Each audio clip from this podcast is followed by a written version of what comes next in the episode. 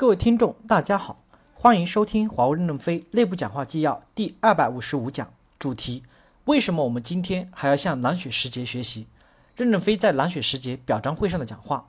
本文刊发于二零一四年六月十六日。记者提问环节接上文。记者问：股权是西方公司管理的基础，您仅仅持有百分之一点四的股份，您是如何控制这个公司的？任正非回答说：我不可能按法律形式来控制公司。不是靠股权来控制公司，我就是讲话。您认为讲的对，你你就听；认为不对，你就提出反对意见。我常常也被我们内部反对，我也不坚持必须按我的办，协商着，而不是靠表决。记者问：华为是一个全球性的公司，困扰也比较多，比如总部搬迁的问题。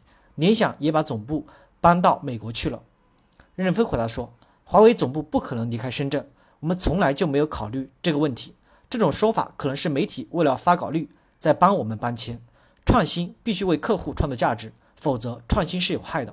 我们公司还是重视整个结构机制，不完全是技术创新，因为创新必须为客户创造价值。记者问：二十多年来，华为从一个孩子长成了非常有影响力的少年，在发展历程中，华为是如何成长的？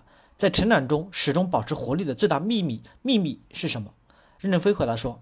共产党的口号是“共产党员冲锋在前，吃苦在后”。我们其实也是这样，人人都在往前冲，越冲越年轻。现在互联网时代，我们有这么多种西方的表格，拿表格去实践，半年就明白了；再拿一张表格实践半年又明白了。这种年轻人有许多优势。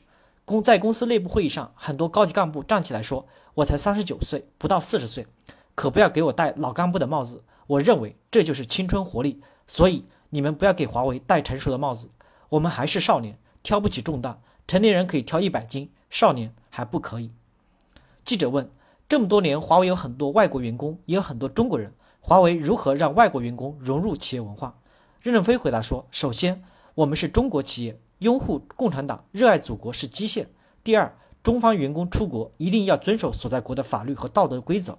我们公司有一个法律遵从委员会，还有一个民主选举的道德遵从委员会，来控制员工在国外的行为。外籍员工也要遵守，至少要理解中国。但是在经济化模式上，我们是全球化公司，全世界谁能干，谁就领导公司整体。我们在欧洲、俄罗斯、日本有几十个能力中心，这些科学家是领导全世界的。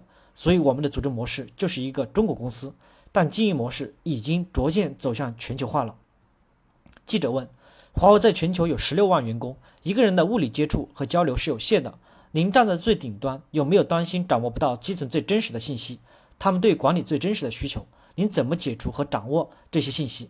任正非回答说：“刚才您举例说的不是很高层的几个干部吗？我也不清楚，也不认识，对基层也没有这么了解。我们是分层分权的管理方式，每层管理各有各的责任，而不是采取集权式的控制方式，让基层更有责任和权利。这个改革可能需要十年左右的时间才能基本完成。”说到要做到，十年都不容易。我们现在还处于很朦胧的状态，所以现在要掌握基层动态的难度还更大，太难了。我也不知道该怎么做。记者问：华为引入了西方职业经理人，他们在面对华为管理团队时，如何适应华为的强势或者奋斗者文化？任正非回答说：我们现在有四万外籍员工，但是适应较好的大多数是科学家，因为科学家不太管人际关系。最难的是管理者，一进来就被架空了。因为他遇到的都是来自上甘岭的兄弟连，你再厉害，他不听你的怎么办？这个就很难。赵科林，前诺基亚副总裁，后加盟华为，出任中端公司副总裁，辞职是我批准的。当时我心里很难受，因为他没法生存，没有生存的条件，不能把他扣住。所以我们要着劲改变。如果世界最优秀的人才都进不来，如何能做到世界最优秀的公司呢？记者问。因为华为已经做到中国公司最前列，很多人认为一个国家的外交、军事等综合能力对一个公司的前途有影响。您认为华为的进一步发展和中国的发展是有很大的相关性，还是不强的相关性？